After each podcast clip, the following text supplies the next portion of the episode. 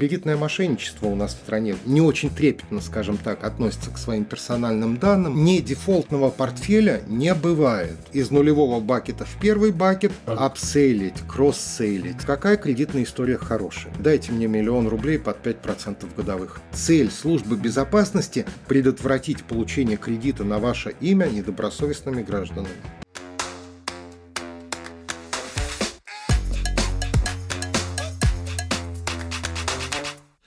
Владимир, вот э, мы все говорим о банках и о кредитных бюро, но у вас ведь есть мегарегулятор, центральный банк. Какие-то изменения в вашу работу он вносит или вот он выпустил один раз постановление, и вы живете по этому постановлению с 2005 года? Э, ну, во-первых, э, деятельность бюро, э, основы Национального бюро кредитных историй основана не столько на постановлениях регулятора. Регулятор – это только регулятор, контролер и так далее. Он техническую часть работы бюро кредитных историй банков обеспечивает. Но Национальное бюро кредитных историй действует, вся вообще эта система действует на основании закона. Я его уже называл, это 218 федеральный закон от 2005 года, он называется «О кредитных историях». И вот за время существования Бюро кредитных историй этот закон, конечно же, э, эволюционировал. Э, самые последние изменения, как раз, э, которые вступили в силу в 2022 году, они касались нескольких достаточно принципиальных вещей таких как, например, смена формата кредитной истории, который технически э, обеспечивал регуляторный акт Банка России, так называемое 758 положение Банка России о том, как формировать кредитную историю. Э, но не это главное. Главное то, что в соответствии с законом и в соответствии с этими регуляторными э, актами э, в арсенале и в возможностях для банков Э, появилась новая услуга у Национального бюро кредитных историй. Это так называемые сведения о среднемесячном платеже. Это услуга, которая оказывает э, только квалифицированное бюро кредитных историй, то есть НБКИ, э, и в том числе. И эта услуга заключается в том, что кредитор имеет возможность в режиме одного окна запросить, допустим, в Национальном бюро кредитных историй сведения о всех текущих, о размере всех текущих обязательств клиента, угу. вне зависимости от того, хранятся они в НБКИ, либо в других бюро кредитных историй. Вы являетесь источником этой информации? Э, мы являемся поставщиком этой информации для пользователя, для банка, но мы имеем право запросить эту, э, эти данные со всех бюро кредитных историй и обязаны это делать, а э, бюро кредитных историй обязаны нам это предоставить. То есть это облегчает э, работу банков в части расчета показателя долговой нагрузки. Э, напомню, что для расчета показателя долговой нагрузки банк должен разделить все текущие обязательства все текущие ежемесячные платежи на среднемесячный доход. И не исключено, что э, э, в Национальном бюро у человека, допустим, три кредита действующих, два кредита кредиторы передают на Национальное бюро кредитных историй, а один кредит э, э, какой-то банк или микрофинансовая организация передает в другое бюро кредитных историй. И если банк запрашивает ежемесячные платежи только в НБКИ, какую-то часть он может потерять. А вот теперь Э, с 1 ноября 2022 года банк имеет возможность э, запросить вот эти сведения о среднемесячном платеже, и мы ему, мы запро... по его э, поручению мы запрашиваем все бюро кредитных историй, собираем все обязательства и выдаем клиенту за те же деньги фиксированная цена. Кстати, это тоже нонсенс российского, российской практики мы, во-первых, бесплатные оказываем услуги, что... Два раза в год. Да. Ну, кредитную историю мы предоставляем два раза в год бесплатно, а по собственной инициативе уже персональный кредитный рейтинг рассчитываем и предоставляем бесплатно без ограничений. Это вот с 2022 года мы выступили с такой инициативой для поддержки заемщиков и продолжаем эту практику. Э, и э, цена на э, сведения о среднемесячном платеже тоже фиксирована. Она на 2023 год определена Банком России в размере 2 рубля 93 копейки. Недорого. Ну, вообще, э, вы знаете, мы на протяжении достаточно долгого времени сотрудничали со Всемирным банком. У них есть проект Doing Business – и э, э, этот проект, э, он оценивал инвестиционную привлекательность и условия ведения бизнеса в, практически во всех странах, в России в том числе. И значительный блок доступности ведения бизнеса – это доступность кредитной информации и ее, ее репрезентативность, ее полнота. И в этом плане мы регулярно проводили, точнее, все Всемирный банк с нами проводил интервью, и когда мы говорили коллегам а, о том, сколько стоит э, кредитная информация в России, э, мы приводили цены, э, говорили, что вот примерно в таком диапазоне стоимость кредитного отчета для пользователя, для банка. Они удивлялись. Ну, дешево. По факту ну, будем честны. Ну, ну, ну, потому что в Америке, допустим, или в Европе эти цифры на порядок больше. Извините, сейчас вопрос провокационного характера. Но в России у нас НБК не единственное бюро кредитных историй. Что побуждает э, финансовые институты отправлять информацию не только к вам, но и к вашим конкурентам? Ну, это, наверное, надо спросить э, Э, этих источников, с одной стороны. С другой стороны, ну, практика показывает э, то, что э, большинство крупных кредиторов отправляют информацию во все крупные бюро кредитных историй. Это им выгодно, это действительно так. Мы в этом плане развиваемся по американской модели, где тоже действует три крупных бюро кредитных историй. Но особенность Национального бюро кредитных историй в том, что мы э, аккумулировали очень большое количество небольших кредиторов. То есть вот количество источников информации в Национальном бюро кредитных историй э, приближается к 5000 это всевозможные микрофинансовые организации, которым тяжело налаживать коммуникации сразу с несколькими бюро кредитных историй. Э, а у нас э, уже сложилась э, практика и технологическая, и методологическая работа с небольшими кредиторами. И они ограничиваются только НБКИ. Вы знаете, когда-то в свое время мы интегрировались с вами, и в одном из правил не могу назвать его официальным, было заявлено, что если мы что-то запрашиваем, мы должны в ответ что-то отдавать. То есть мы не могли э, условно запросить информацию по сотням наших клиентов, не предоставив информацию, что эти 100 клиентов что-то у нас запросили. Э, это практика всех бюро кредитных историй. Э, смотрите, как правило, практически все услуги Национального бюро кредитных историй э, тарифицируются по регрессионной шкале, по двухмерной регрессионной шкале.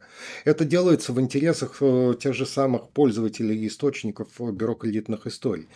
Потому что что такое регрессионная шкала? Чем больше ты запрашиваешь, тем ты больше за единицу информации платишь.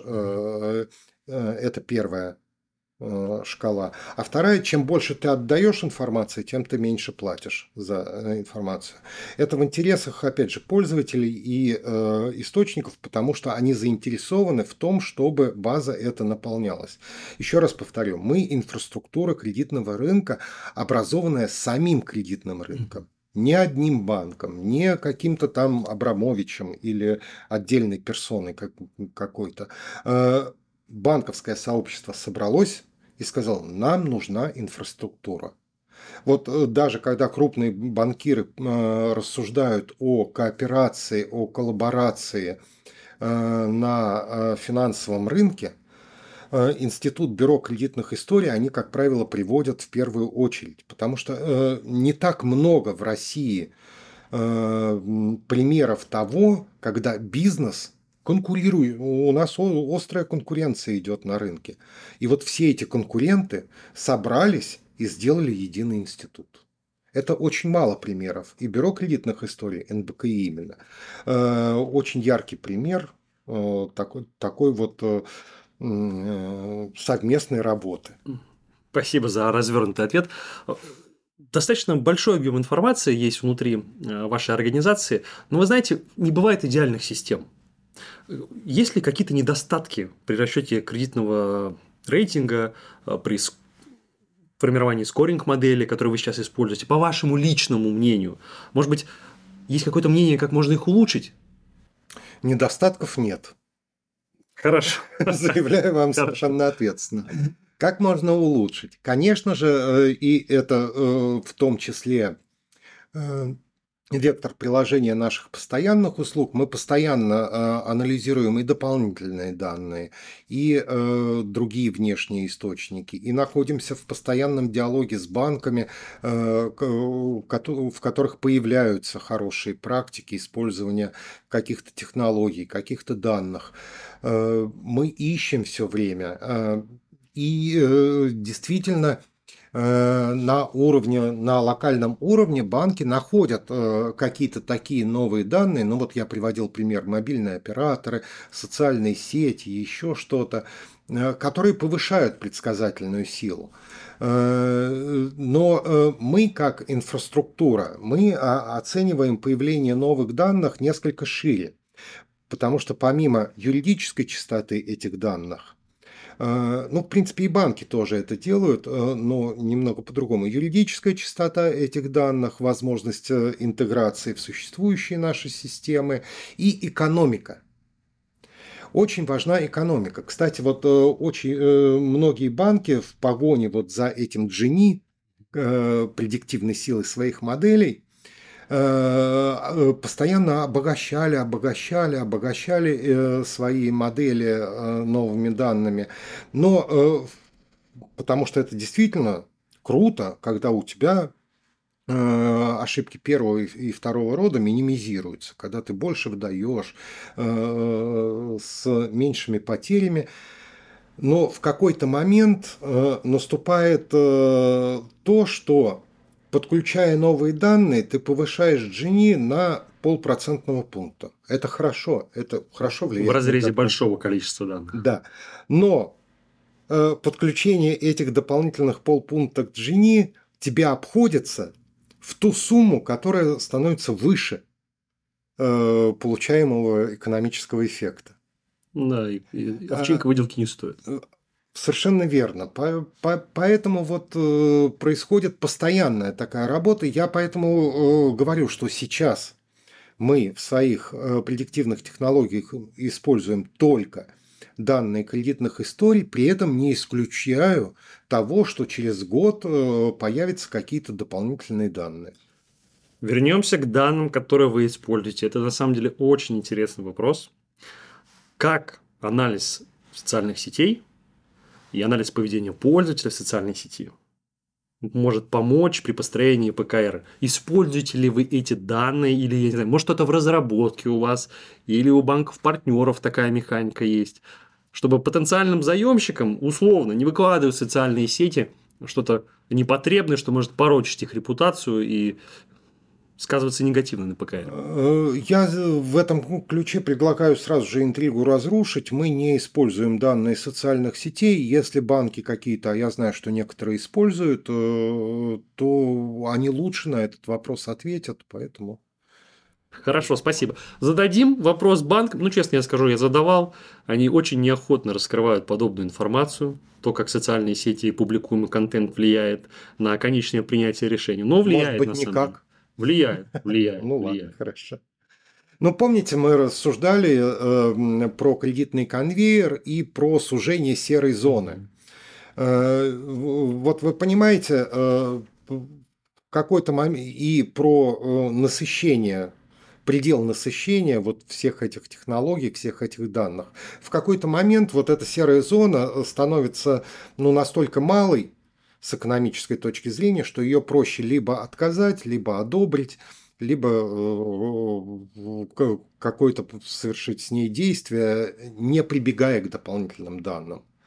Поэтому не исключено, что не все банки используют и не видя в этом экономического смысла. Э, достаточно актуальный вопрос для IT-стартапов и для тех, кто получает грант или субсидии от государства. А как вообще используются результаты хранящиеся в НБКИ для этих целей, используются ли они вообще при выделении грантов или субсидий? Обязательно используются. Вот, э, понимаете, бытует мнение, что достаточно подходить, э, я сейчас э, сначала в общем скажу, а потом в частности. Бытует мнение, что для того, чтобы получить льготную ипотеку, неважно, там, дальневосточная ипотека, молодая семья, IT-ипотека, достаточно подходить под параметры определенные законодательством. Но там есть один момент. То, что конкретное решение принимает все-таки банк кредитора, и он имеет возможность отказать. Потому что риски в конце... Да, ему государство субсидирует, э, компенсирует какую-то э, э, экономику, благодаря которой он пониженную ставку выдал или повышенную сумму. Но риски-то принимает на себя банк, и если заемщик выходит в дефолт, рассрочку, становится банкротом, неважно, что случается, убытки несет все равно банк. Поэтому э, недостаточно подходить, э, формально подходить под параметры той или иной государственной программы поддержки. Э, еще важно иметь достаточный риск-профиль, и банки за этим очень внимательно следят. И в этом плане есть специальная поддержка, в том числе и по ипотеке, э, недавняя наша, Э, так называемая IT-ипотека, где IT-специалистам достаточно привлекательные условия по ипотеке. Предлагаются очень многие банки, вошли в эту программу, э, предлагают, и я их понимаю, эти банки. Потому что IT-специалист для банка э, хороший клиент. Но рискованный. Нет, э, хороший в плане и платежной дисциплины, и в плане возможностей. Мы регулярно с 2014 года делаем обзор э, долговой нагрузки, именно долговой нагрузки э, заем, частных заемщиков России в терминах именно Банка России. То есть мы считаем так называемый показатель долговой нагрузки или payment to income несколько раз говорил, еще раз повторю, что такое ПДН. Это э, доход минус расход по факту. Не минус, а отношение к расходу. Да, вот вы затронули очень интересную тему, потому что э, до момента формализации показателя долговой нагрузки на рынке была каша по э, поводу определения этого, этого термина вообще. Кто-то использовал debt to income, кто-то payment to income, кто-то разницу между расходами и доходами. Вот Банк России э, четко сказал, вот мы теперь ПДН считаем так, отношение ежемесячных платежей к э, среднемесячному доходу. Вот в этих терминах мы считаем показатель долговой нагрузки с 2014 года. Сейчас. И э, в том числе сегментируя частных заемщиков по э, отрасли занятости. И э, если в среднем вот э, э, постараюсь не соврать по поводу цифр. Э, можно посмотреть на сайте НБК и пресс-релиз по этому поводу. Если средний показатель долговой нагрузки по всей России на уровне там 24%, то есть средний заемщик в Российской Федерации отдает на обслуживание долга примерно 20-24% своих ежемесячных доходов. Достаточно высокий показатель. Так вот, э, заемщик, занятый в IT-индустрии, э, имеет показатель, средний показатель долговой нагрузки на уровне, по-моему, 12%. Два раза меньше. Да. Я хочу задать неприятный вопрос. Вы уточнили, что 24%, которые имеет средний россиянин по долговой нагрузке, это много. Но ни для кого не секрет, что банки акцептуют любую новую долговую нагрузку даже если у клиента показатель 40%. То есть они до 50% без проблем выдают. Я вам скажу больше. Э, э, указания Банка России э, относят, положение Банка России относят к высокорисковым кредитам показатель долговой нагрузки свыше 80%. Это колоссальная цифра. Э, да, и более того, с 1 января, 2000, ну, с первого квартала 2023 года Банком России введены так называемые макропруденциальные лимиты, которые вводят прямой фактически запрет на кредитование, э, на необеспеченное кредитование заемщиков с показателем долговой нагрузки свыше 80%. Э, здесь этот вопрос следует рассматривать в комплексе. Дело в том, что действительно средний показатель в 25%, вот я привел, это действительно э, объективный факт. Э, но как считать?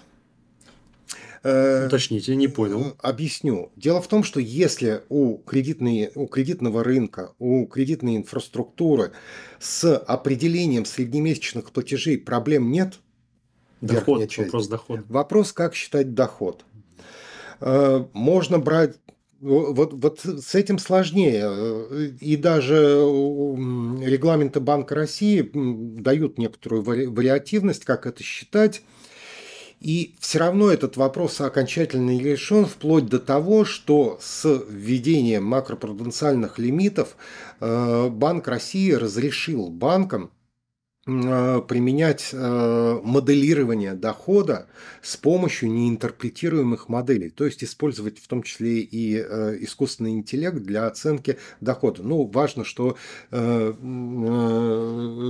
равно эти данные должны быть представлены в Банк России, эти модели должны быть представлены Банку России, и он должен их утвердить. Но это с точки зрения регулятора это беспрецедентный факт на моей памяти, потому что ни в каких других процедурах, он неинтерпретируемые модели, он просто их не видел. Это вилами по воде по факту.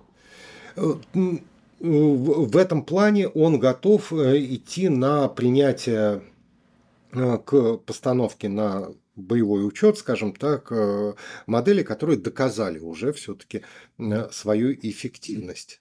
И мы, как представители разработчиков, ну, даже если мы банк, и у клиента доход в другом банке, а тратит он какие-то деньги у нас, даже имея информацию по расходам, мы не можем дать хотя бы с 50% точностью цифру, какой у него доход. Показатель, вернее, направление расходов и показатель объема расходов не является показателем объема доходов. А никто не говорит, что только расходы должны учитываться в э, определении дохода. А, а когда я говорил о вариантах, э, о многочисленных вариантах э, расчета, да, расчета дохода для определения показателя долговой нагрузки, э, один из этих вариантов является э, определение дохода заемщика на основе данных из кредитной истории, и многие банки этим пользуются. То есть в том числе... Я понял, о чем вы говорите. Условно. Да, если человек э, имел кредитную нагрузку, от, отличие от долговой нагрузки угу. в том, что э, кредитная нагрузка, она без учета дохода. Кредитную нагрузку, например, на протяжении 5 лет в размере там, 100 рублей в месяц, то это значит, что... Э, Минимальный его текущий доход 100 рублей. 200. А, потому что кредитная нагрузка больше 50% у него будет в таком случае. Слушайте, отлично. Честно, честно, я не думал об этом. Но сейчас вы раскрыли для меня способ, как оценить, господа банкиры, наши коллеги, как оценить потенциальный доход заемщика. Конечно, при условии, что у него есть активные кредитные продукты. Ну и достаточно э, репрезентативная, долгая история обслуживания их. Э, э, такая модель имеет право на жизнь, и многие банки ее используют. Она показывает там лучшие результаты, чем просто НДФЛ. Согласен. Я абсолютно согласен с тем, что это отличное решение. Господа банкиры, запоминаем то, что используя данные кредитных бюро, мы можем узнать, сколько, какой потенциальный доход у нашего объекта, с которым мы взаимодействуем.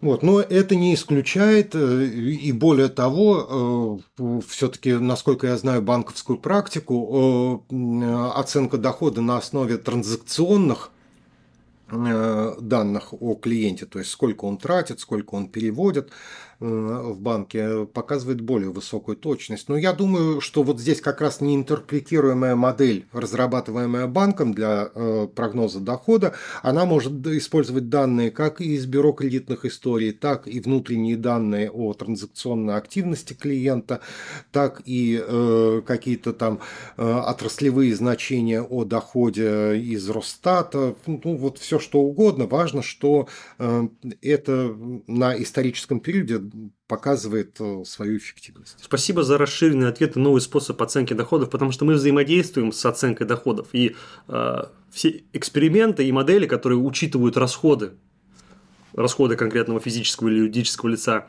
при оценке потенциальных доходов, они не дают высокую точность. Это была реальная проблема. Дополнительный источник? Она, она останется, да. может быть, уточнение будет. Спасибо, Владимир. Мы закончили основной блок. А следующий блок у меня, я называю его любительским блоком. Это блок... Мы не поговорили про э, вот то, ради чего, собственно, вы сначала позвали, про систему мониторинга. А, да. Спасибо, Владимир. А, очень большой блок информации, и я хочу узнать, какие образовательные программы и курсы доступны для специалистов вашего рода. Ну, в России вы и так топ номер один.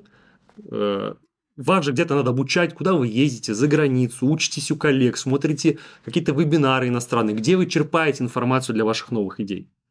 Как организации, я спрашиваю.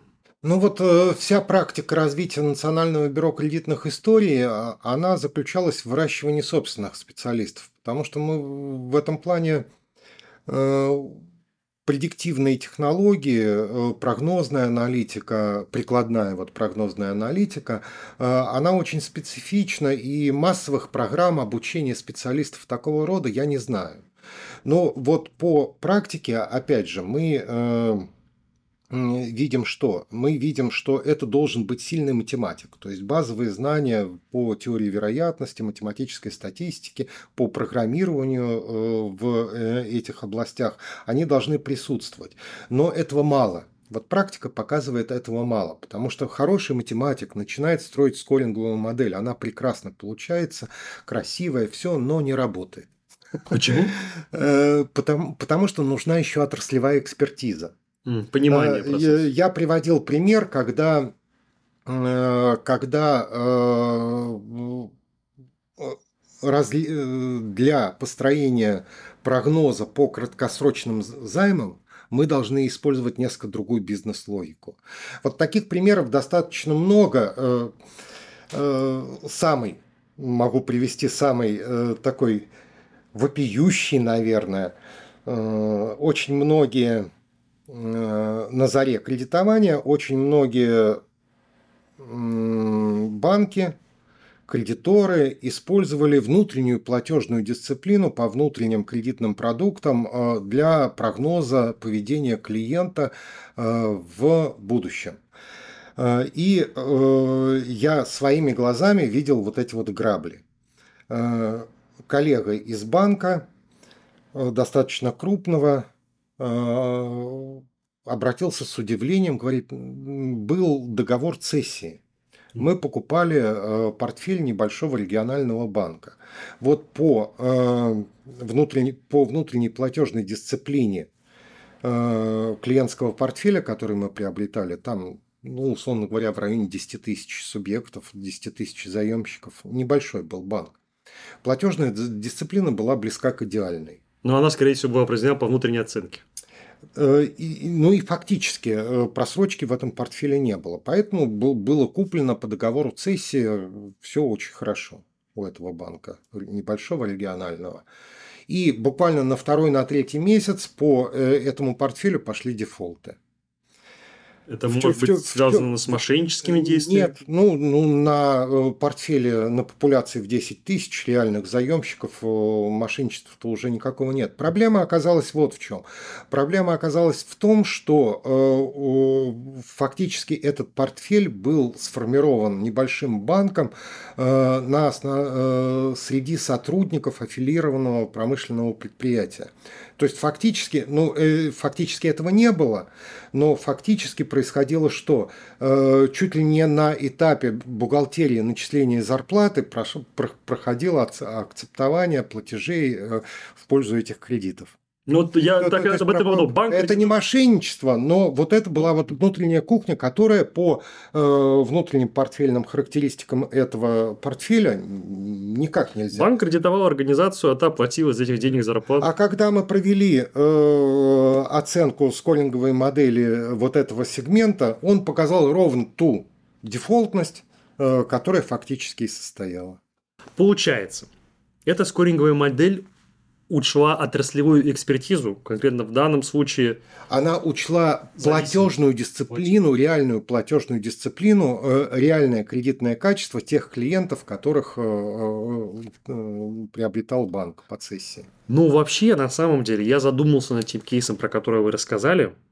Я не очень представляю, как такую скоринговую модель спрогнозировать, чтобы она учла, что эти 10 тысяч заемщиков трудятся в организации, которые этот же банк и кредитуют. Никак. Именно поэтому никак этого не сделать. Именно поэтому э, вот сейчас достаточно распространенная практика, когда в случае договора цессии, э, в случае переступки прав, банк-покупатель просит э, банка-продавца провести деперсонализированный э, анализ с помощью независимой скоринговой оценки Национального бюро кредитных историй. Э, эта э, практика э, сейчас даже входит в законодательную сферу. Это инициатива банка Дом РФ, который секьюритизирует портфели ипотечных займов. И столкнулся с такой проблемой, что он, приобретая портфель ипотечных кредитов, он хочет понимать кредитное качество каждого заемщика в этом портфеле, но формально с точки зрения закона доступа к кредитным историям не имеет. Потому что заемщики не давали разрешения. Э, да, совершенно верно. Именно поэтому э, вот сейчас приняты поправки в э, точнее не принято, а в процессе принятия поправки в 218 федеральный закон, помните, я говорил про эволюцию этого закона, которые разрешают э, цессионарию Э, в части вот э, сделок ипотечной секьюритизации автоматически перенимать права на доступ к кредитной истории у того, кто продает. И таким образом Банк Дом РФ сможет э, более точно оценивать портфель приобретаемых ипотечных займов, а это, в принципе, хороший стимул для развития секьюритизации. Заемщик, конечно, об этом не узнает. О том, что... А ему это не надо знать. Важно то, что это, это вот внутреннее, понимаете, Э, очень много процессов э, внутри рынка происходит, которые, конечно же, не касаются клиента, но которые оказывают то или иное действие на э, вообще индустрию. Потому что вот конкретный заемщик, конечный заемщик про секретаризацию ничего не знает и не должен, в принципе, знать. Он не будет знать, но, когда его договор по цессии продали. Да, но он будет видеть изменения рынка. Почему кредиты дешевеют? В том числе потому, что развивается рынок секьюритизации. В том числе потому, что кредитные истории обогащаются информационными частями, информацией из лизинговых компаний, от операторов инвестиционных платформ. Становится больше этой информации, от поставщиков жилищно-коммунальных услуг. Становится больше информации, происходит более точная оценка, и э, э кредиты дешевеют, они становятся более диверсифицированы. Вот мы, конечно, хотим, э, чтобы эта информация становилась все более открытой, чтобы вот мы рассуждали о том, что в зависимости от персонального кредитного рейтинга условия по кредиту могут быть э, различными. Чем выше персональный кредитный рейтинг, тем э, ставка ниже. Так сделайте эту информацию открытой для людей, чтобы, э, ну пусть не точно, но на уровне диапазонов было видно, на какую ставку рассчитывать человеку.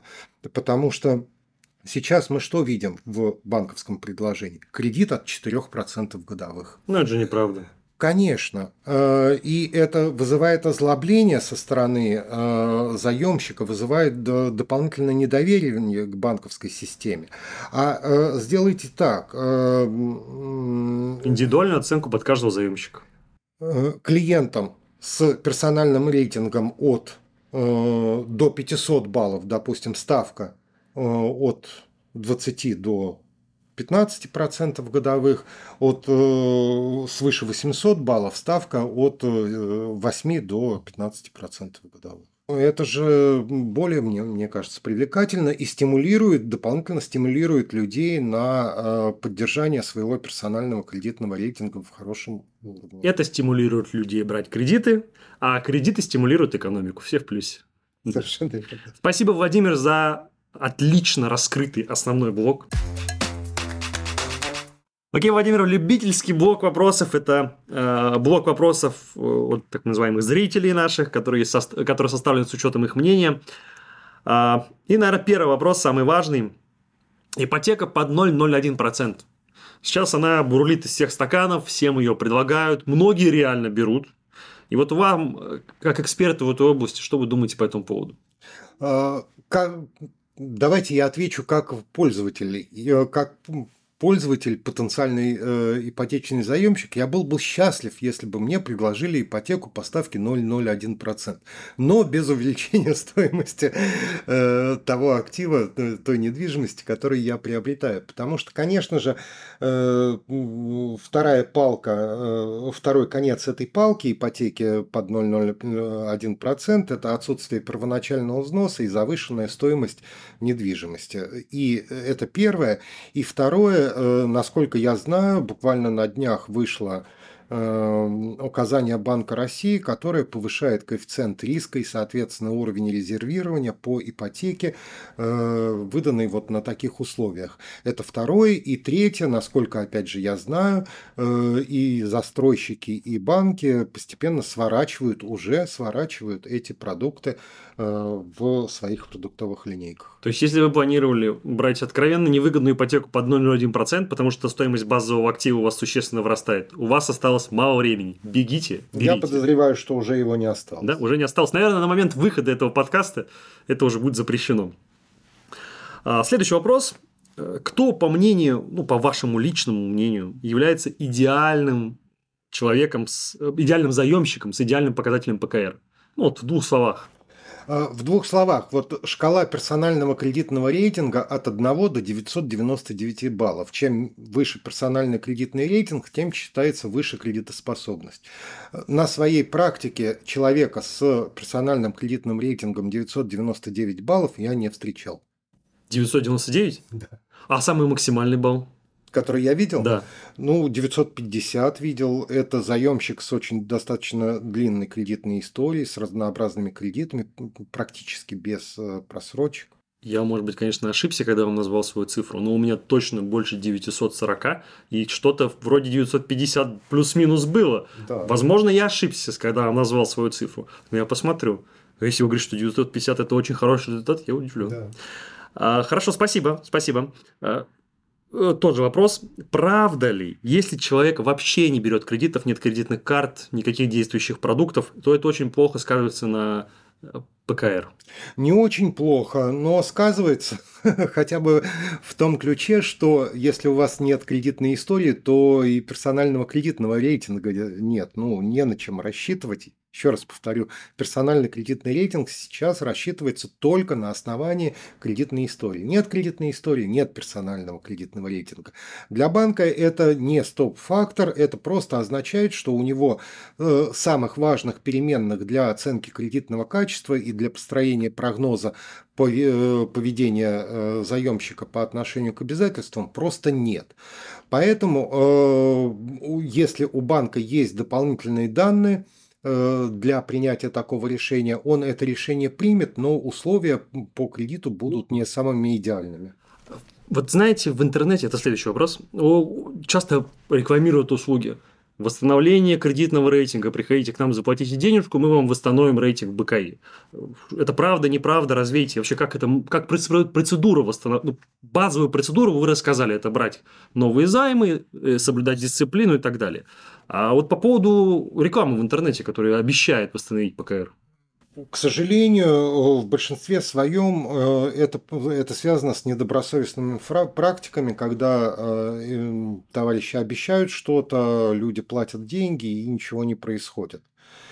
Э, в принципе, если речь идет о консультациях, то ничего, наверное, в этом плохого нет, но с учетом, я к чему призываю, на мой взгляд, на наш взгляд, сейчас доступность кредитной информации и уровень консультирования, бесплатного консультирования со стороны Национального бюро кредитных историй и банков достаточно высока, и человек может без внешних консультантов обойтись э, и восстановить свой персональный кредитный рейтинг. Но, повторю, э, это не всегда работает, и поэтому привлечение внешнего специалиста иногда оправдано, и ничего плохого в этом, на мой взгляд, нет. Э, я догадываюсь, что, услышав вот эти мои слова, некоторые заемщики э, скажут, да, вот Владимир Шикин заливает, мы там вот чего-то недополучаем получив свой персональный кредитный рейтинг и, и, или получив консультацию в Национальном бюро кредитных историй, и я соглашусь. Потому что смотрите, системе персонального кредитного рейтинга э, чуть больше двух лет, около двух лет. И, конечно же, мы не можем сделать все сразу. И в планах вот развития этой системы э, еще дополнительное консультирование. Мы э, хотим, помимо того, что вот сейчас, когда вы получаете свой персональный кредитный рейтинг, вы получаете типовые факторы, которые повлияли на значение персонального кредитного рейтинга. Например, очень много заявок на, на получение кредитного кредитов, или там э, очень много открытых кредитных карт, факторы, которые повлияли. Но мы хотим еще сделать автоматизированную систему, которая бы помогала действительно э, в конкретно, в каждом конкретном случае э, э, такой рекомендатор, знаете, э, попробуйте сделать так, чтобы вот ваш персональный кредитный рейтинг повышался. То есть мы э, эволюционируем, постепенно эволюционируем, может быть, не так быстро, как нам хотелось бы. И в этом плане я, конечно же, призываю э, всех слушателей программы получить свой персональный кредитный рейтинг, получить опыт вот взаимодействия с, с Национальным бюро кредитных историй, тем более, что это не занимает много времени и практически и бесплатно, и бесплатно. Да, все эти сервисы. Ну и написать нам в обратной связи, это можно сделать в социальных сетях и на сайте НБКИ, э, написать, чего хотелось бы, э, это только приветствуется. Супер, отлично. А, по поводу обратной связи. Немножко из профессиональной сферы. Мы познакомились с Владимиром на конференции, а, поэтому я начну вопрос с этого. Зачем ходить на конференции, как они помогают в вашей конкретной работе и для чего в первую очередь? Посещать? Э, мы ходим на конференции для того, чтобы, ну, во-первых, э, общаться с коллегами. Очень много бывает интересных выступлений, которые дают, э, во-первых, и пищу для размышления, и возможность для дискуссий, для обсуждения, во-первых. Ну и во-вторых, мы считаем своей обязанностью рассказывать рынку о своих идеях, о своих возможностях, о тех тенденциях, которые наблюдаются на, рынку, на рынке. Вот э, одна из самых э, распространенных заявок со стороны организаторов конференции в адрес НБК. Расскажите, пожалуйста, о тенденциях на кредитном рынке в том или ином сегменте. Э, мы как э, агрегаторы э, уникальной репрезентативной информации о рынке, мы, конечно же, ответственно относимся к таким приглашениям. Мы к каждому выступлению по заявке организаторов готовимся, мы проводим исследования, выборку данных делаем в том или ином разрезе э, крутим э, вот, полученные данные для того, чтобы э, дать возможность рынку видеть те тенденции, которые происходят на, рын на рынке, простите за тавтологию, для того, чтобы принимать решения взвешенные, потому что, еще раз повторю, мы как инфраструктура кредитного рынка созданы кредитным рынком. И в наших интересах, чтобы этот кредитный рынок развивался по цивилизованному пути и э, с максимальной прибылью. У нас кровный интерес в этом, потому что э, мы от этого получаем финансирование. Владимир,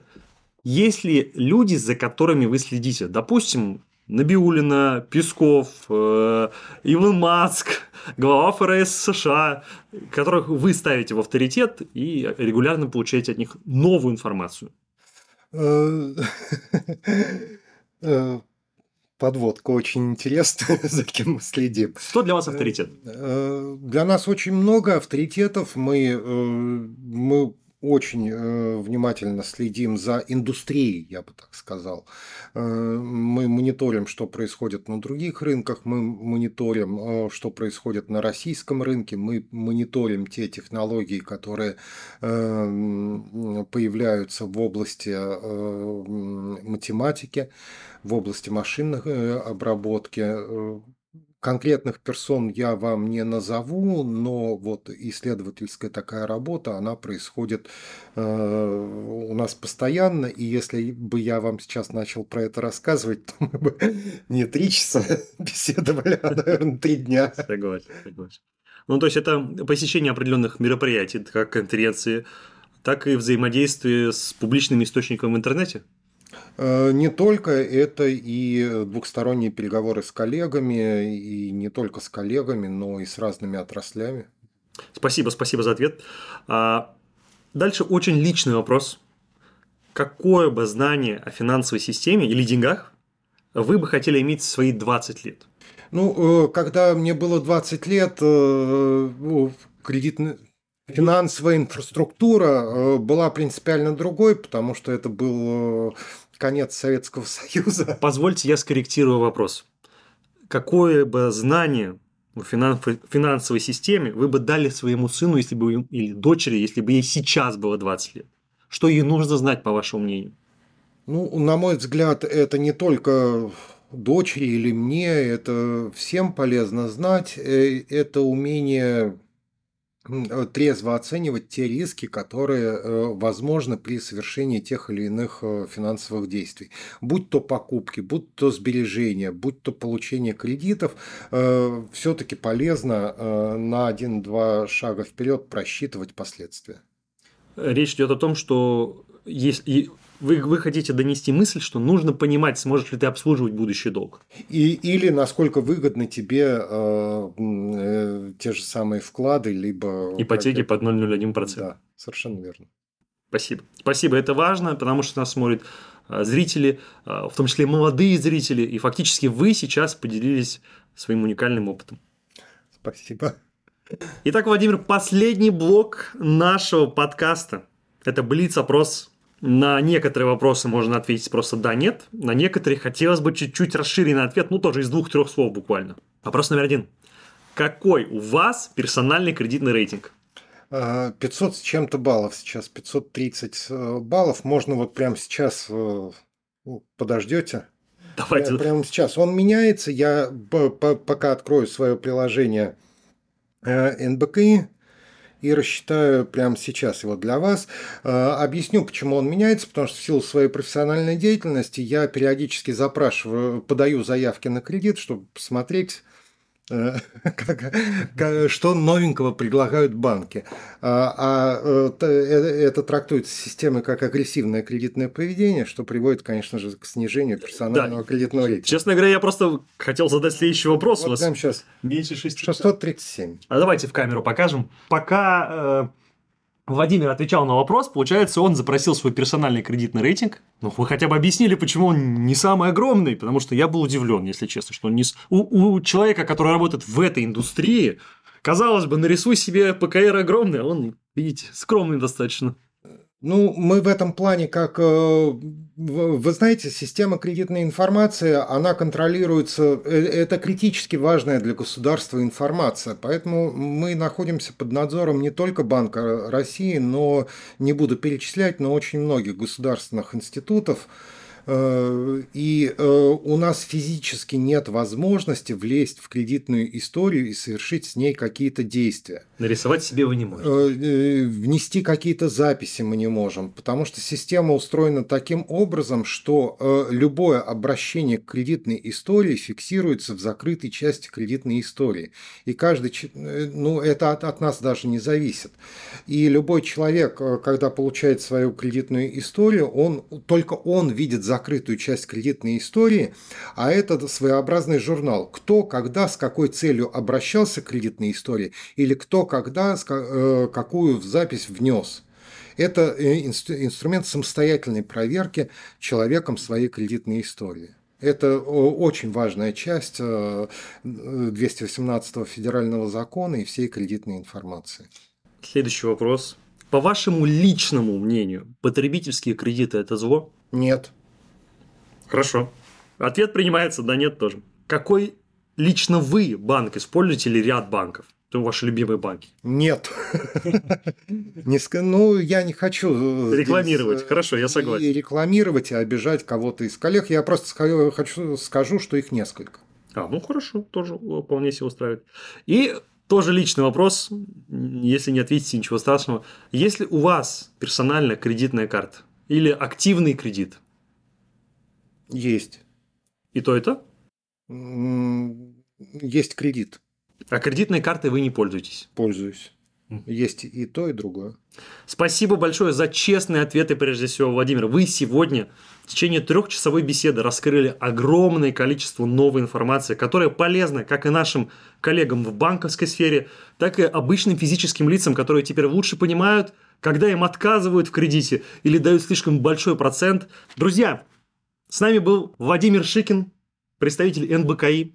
А, скажите, пожалуйста, Владимир, есть ли у вас какие-то э, контакты, которые можно выложить или э, да, пожалуйста, я зарегистрирован э, в социальной сети ВКонтакте, там мой аккаунт доступен. Подписывайтесь, как говорят сейчас. Да, уважаемые господа физические лица, вы можете подписаться, но, пожалуйста, Владимиру не задавайте не профи... вопросов касательно ваших персональных кредитных рейтингов. Это важно. Э, можно я даже добавлю? Э, одна из частых э, ошибок, ну, это, это из практики. У НБКИ есть проект НБКИ «История о кредитах», тоже в социальных сетях, где мы консультируем заемщиков по их кредитным историям. И очень, пожалуйста, вот не делайте так, как делают некоторые товарищи. Это они говорят, вот у меня кредитная история такая, что мне какой-то вопрос задают. И в открытом доступе выкладывают свои персональные данные. Не делайте так, напишите личное сообщение. Так можно, получается? Я, наоборот, хотел его оградить. Э, не мне, а в, в националь... Э, э, у нас контакт-центр подключен к странице во ВКонтакте Национального бюро кредитных историй, поэтому пишите туда, и коллеги подхватят ваши вопросы и проконсультируют. Ну, а если у вас, это больше относится к коллегам из банковской инфраструктуры и финансовых институтов, есть профессиональные вопросы относительно триггерной системы, например, наверное, обращаться к вам можно. Можно, да и вообще всем можно обращаться. Я просто смогу делегировать ваши вопросы, а так я за общение с коллегами всегда. Еще раз спасибо, Владимир, за расширенный ответ. Господа коллеги, с вами был я, Валерий Котелов, Владимир Шикин, представитель НБКИ. Желаем всем хорошего кредитного здоровья. Пишите ваши вопросы в комментариях, ставьте лайки, подписывайтесь. И до новых встреч. Пока.